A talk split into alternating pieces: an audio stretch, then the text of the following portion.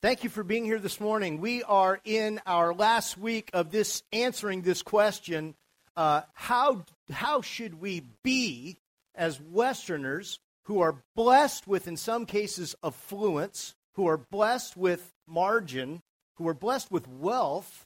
How do we be rich in this life? And today's question, I think you probably never heard the answer to the way we're going to present it today. Here's the question how do we experience the life that is truly life in the face of having more than we need? How do we experience the life that is truly life in the face of having more than we need? Here's, here's where, where we've been. We're rich. I experienced this the other day. I was on a flight from Dallas to Oklahoma City, and I didn't have any in flight Wi Fi. And I'm like, what's going on here? This is ridiculous. Where's my. No, I didn't say that. But inside, I'm like, I want to get some work done. And I had to be reminded hey, Matthews, wake up. You're, you're in a, a moving vessel that's the equivalent of five Greyhound buses flying at 550 mi- miles an hour uh, at 34,000 feet. Okay? Chill out. You're having a rich person problem right now. Okay? Wake up. So I did. This is us. We have rich people problems. Anybody ever face these? Delayed internet service repairs. You got to wait two or three days. What are you going to do? How about this? Delayed air conditioner repair. Now you're getting a little more serious. That's getting offensive, right? How about this one? Amazon took three days. Supposed to be free. I'm getting my money back. How about this? Broke a nail. Can't get back in for two or three days.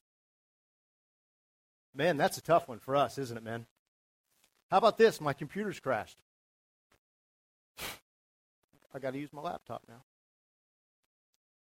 Worst case, my iPad, maybe my smartphone. How about this last one? Watering bans you can only water on two days a week. So that means the water that I could drink, drinking water, that I use to nurture my grass and my plants, I can only do it twice a week. And the real hardship is when my neighbor's cheating and he's doing it at night where no one can see. And what's hurtful is if you're that neighbor sometimes. I'm rich. I've got rich people problems. This is us. This is who we are. Unique. And, and what we're trying to remind ourselves is this. Second point a couple weeks ago. Say it with me. I will not trust in my riches, but in God who provides. There is this nature in us to lean in on our finances for security and identity. You will not experience the life that is truly life if you do that. You won't. I'll show you. I'll show you. Last week we said, since I have more, I can do more and I can give more. We have margin. Here's the context of today's passage. We're going to talk about one and then another in Luke chapter 16. Be ready. Here it is. 14, rather. These are Paul's instructions to Timothy to tell people who have extra, people who, who are frustrated that they don't have in flight Wi Fi. Can you imagine telling Paul, Paul, someday there's going to be these buses travel at 500 to 700 miles an hour across the globe.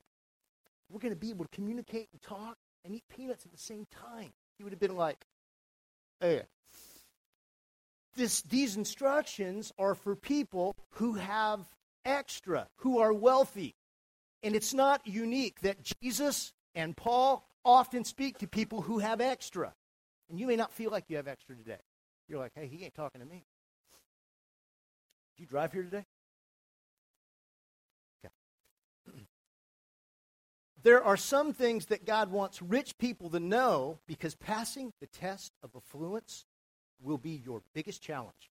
Nothing will compete for your heart. Nothing more than money. Nothing.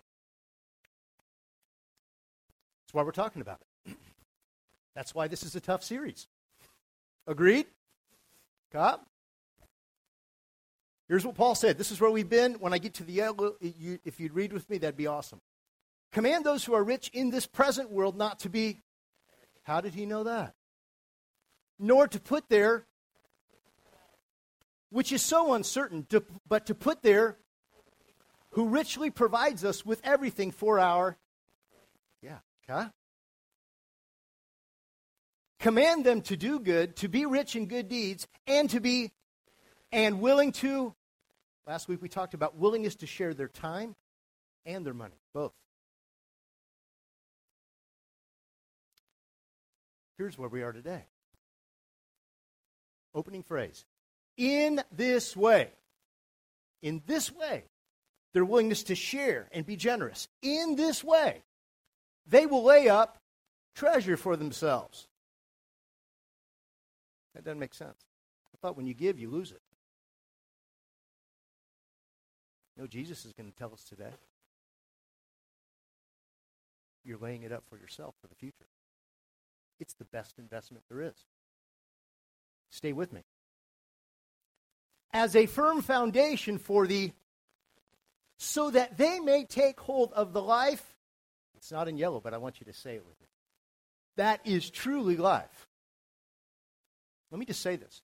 You may not be enjoying your Christian walk because your stuff has a hold on your heart.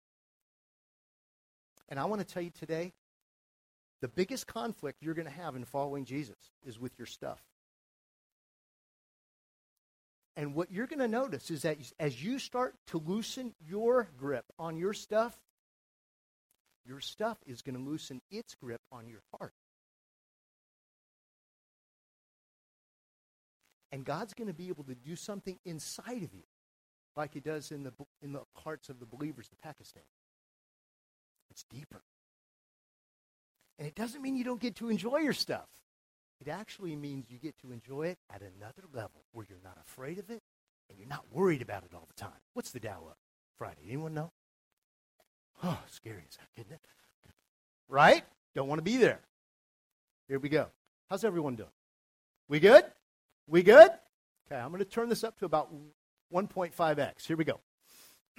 If people would begin to view their wealth through the lens of eternity, they will begin to loosen their grip on their wealth, and their wealth will begin to loosen its grip on them.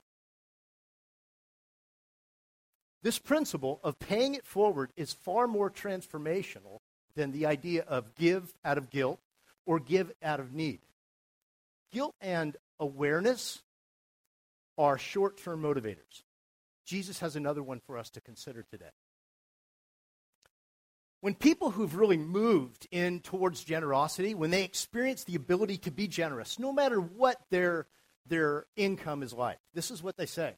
When I began to understand the connection between what I'm managing in this life and the life to come, I began to loosen my grip on what I owned and what I controlled. And the surprise was that that stuff began to loosen its grip on me. Are you guys all with me? What took me by surprise was that my heart began to change and God did more inside of me because of this new view of wealth. I'm talking about something here. Let's go to Jesus teaching on generosity. And here's the idea. When Paul wrote Timothy, he and Timothy had a mutual understanding of this teaching from Jesus, you're going to notice that there is a reference in this parable and the reference in 1 Timothy 6:19. They harmonize like scripture's supposed to do. Here it is. And he told them this parable. The ground of a certain rich man yielded an abundant harvest. He thought to himself, What shall I do? Rich person problem. I have no place to store my crops. We've got more cars than we have garage space. We need to get a new house, more garage space. I've got no clothes. I need a bigger closet. It's my problem. My car's not fast enough. I need a better sports car. Then he said, This is what I'll do. I will tear down my barns and build. If that's all there is in this life, he, nothing wrong with that and there I will store my surplus grain. And I'll say to myself, You have laid up for many years, take life easy, eat, drink, and be merry. Let me tell you, that financial plan, ooh, that would have been bad. That financial plan right there, 90% of most Americans would say, that's good. There's nothing wrong with that. Plenty of grain. Oh, plenty of grain. What's plenty of grain? It's a, it's a portfolio that's generating the life you want to live and not even have to work. Who's in for that? Let me tell you, there's nothing wrong with that. Nothing wrong with that. This, God's blessed this guy. His wealth is from God. And he knows this. He's a farmer. You know what farmers know? They don't control the weather. They don't control the soil. They don't control the, the timing required for harvest. It can be hours sometimes. No control over it. Is this guy's wealth a problem? Not at all. God makes some people wealth. He blesses them with affluence. God blesses others with scarcity. The same God gives. Nothing wrong with where he's at. But there's one problem. It's the but God problem. Say it with me. But God. Say it with me like God's calling a timeout. But God. He forgot this factor. Said to him, You fool. This very night your life will be demanded from you. Then who will get what you've prepared for yourself? This guy doesn't have the hope of something prepared for himself in the next life. Are you with me, Pastor? He does not have, he does not have something he's prepared for himself in the next life. It's all in this life. And when God calls time out, and by the way, does God have the authority to call time out in our lives? Has he ever called time out with you? When God calls times calls time out, Who gets what we've prepared for ourselves? It's a pretty universal answer. Somebody else. really? Anybody want to argue that? It's okay. Why was this guy a fool? Listen to this. It's very important. Some of you have wounds as it relates to money, and you need to hear this. Was this guy a fool because he had so much? Nope. Not at all. Who makes people wealthy? God, every time. We'll talk about that next week. First, First Chronicles 29. Why was he a fool? Because he had more than he needed? He was a fool because he didn't know how to be rich. He forgot the but God factor. He thought he was in control. He made financial decisions based on his life alone, based on this life alone. He didn't invest in the life of the coming age. He wasn't thinking that. This is what he says. This is how it will be with whoever stores up things for themselves, but is not the very thing that this guy would fear the most will happen to him when he passes away. How come? It's because all of his investments are totally meant for this life. He will lose any investment for the next life. Now, this is not a hell and heaven issue. The guy's going to heaven, praise the Lord. Are you with me? I'm not talking about that. But we're talking about him having treasures in heaven that are laid up He's not rich toward God. What, what, how do we get rich towards God? How do we do this?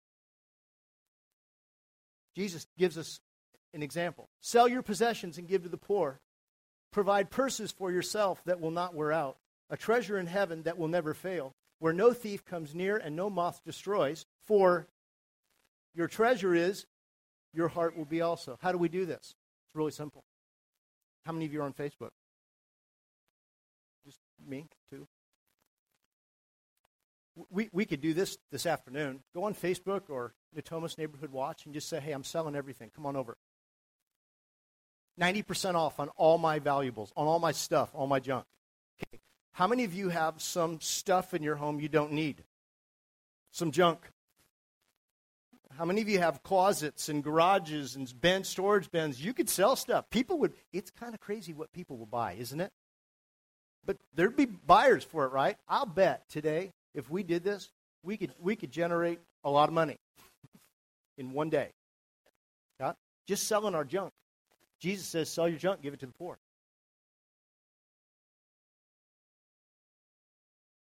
Parallel passage, one of my favorites. It's helping us answer the question what's that treasure in heaven? What's going to be in heaven that I'm, that I'm preparing for myself? I think this is one, one peek at it. Here it is. I tell you, use worldly wealth to gain friends for yourselves, so that when it is gone, you will be welcomed into eternal dwellings. Who's going to welcome us? The people we've used our extra time and our extra money to help reach for Jesus Christ. The proclamation of the gospel. They're going to be there. They're going to welcome us. They're going to say, You had no idea how much we appreciated your prayers from Pakistan. You had no idea your generosity to the hospital in Chidamoyo, uh, Zimbabwe, the impact it made. You had no idea what it was like to come to faith in Sacramento because of your generosity. Thank you. Awesome.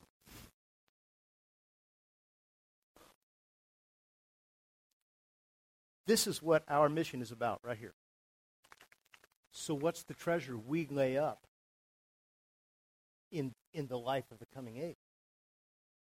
It's people, it's forevers, it's eternities, it's lives. People that believe in the gospel message that Christ died for their sins, was buried, and resurrected from the dead, and wants to give us life abundant. But what threatens our life abundance? It's our stuff. When I began, some said, to understand the connection between what I'm managing in this life and the life to come, I began to loosen my grip on what I owned and what I controlled, and the surprise was that that stuff began to loosen its grip on me. Remember the next life. Remember the next life. What took me by surprise was that my heart began to change, and God did more inside of me because of this new view of wealth. I want that change personally. I want this life. Here it is. This is the main idea today. Say it with me. There's more to this life than this life. Remember the next life. How many of you say that resonates? How many of you want to be in that next life? Yes. Yes. Yes. Say it again. There's more to this life than this life. You believe that? It is the gospel message. Remember, in this way, they will lay up treasure for themselves as a firm foundation. Parallel passage to, to Luke. In this way, they will lay up treasure for the, themselves as a firm foundation for the coming age, may take hold of the life that is. Step back and view every dollar that comes your way, every opportunity that comes your way, and view it through the lens of eternity. There's more to this life than this life. Remember the next life. We're all going to run out of time before we run out of money. Let's be rich toward God.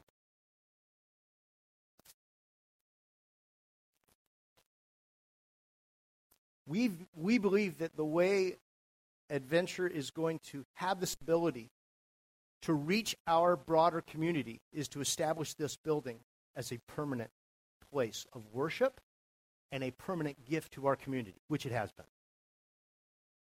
Our spiritual leaders here at Adventure have focused on trying to raise $1.5 million to make that happen for a lot of reasons. One is it makes us operationally very lean, very, very, uh, actually gives us a lot of freedom. In 2009, we did this. We raised money. We had people give over and above their regular giving. You've seen the numbers over the last couple months. I think the, the, the important number is if 325 adventurers give $129 a month over and above their regular giving, we can reach $1.5 million. We had 67 households last Friday night make do what leaders do Lead. Take the first step. Last Friday night, we had 67 of our 325 households take the first step of leading and committing to a three year balance and giving the first portion of their three year balance next Sunday. It's called a first fruit offering. We know to get to 1.5 million, it's going to take sacrifice. We know we're going to have to typically have some folks give six folks, or what is that? Six, ten folks give anywhere from fifty to one hundred and fifty thousand dollars. We know some folks are going to have to give gifts anywhere from ten to forty to get us to the next fifty, five hundred thousand dollars. You can see why I'm not an accountant. And, you, and we're going to need a bunch of folks to give anywhere from 2500 to 7500 and like Moses, we're not asking folks who have gold to give goat's hair. And we're not asking folks who have goat's hair to give gold. You give what God's provided for you, and you sacrifice according to how He's provided. This is what was given Friday night. Committed.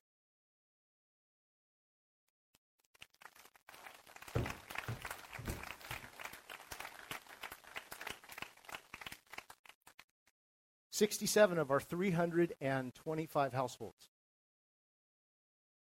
Next week, committed to cut a big check for 134,000. Shepherd's Ministry Security, will you be here? Please don't advertise this, okay? 67 households committed to 711,000.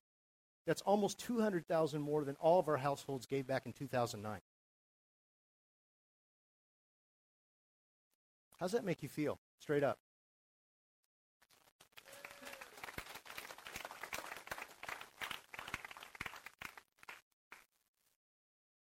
We think it matters here.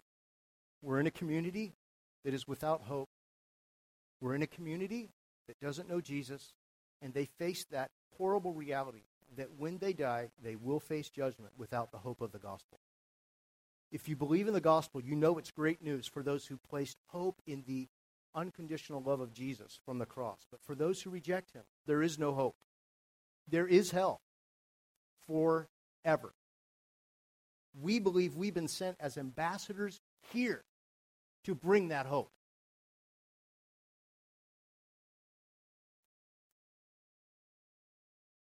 Here's what we want you to do we want you to pray. Because next week, we're going to ask you to come prepared and prayed up to make a commitment over the next three years. And some of you might be like, oh, what if I told you you could have Lexus's new G Series SUV next week for $129 a month? Would you be in? Oh, let me tell you, I, I'll buy five of them. Have you seen that car? Oh, that thing you don't even drive. It opens the door for you. It serves you peanuts and drinks. It does everything.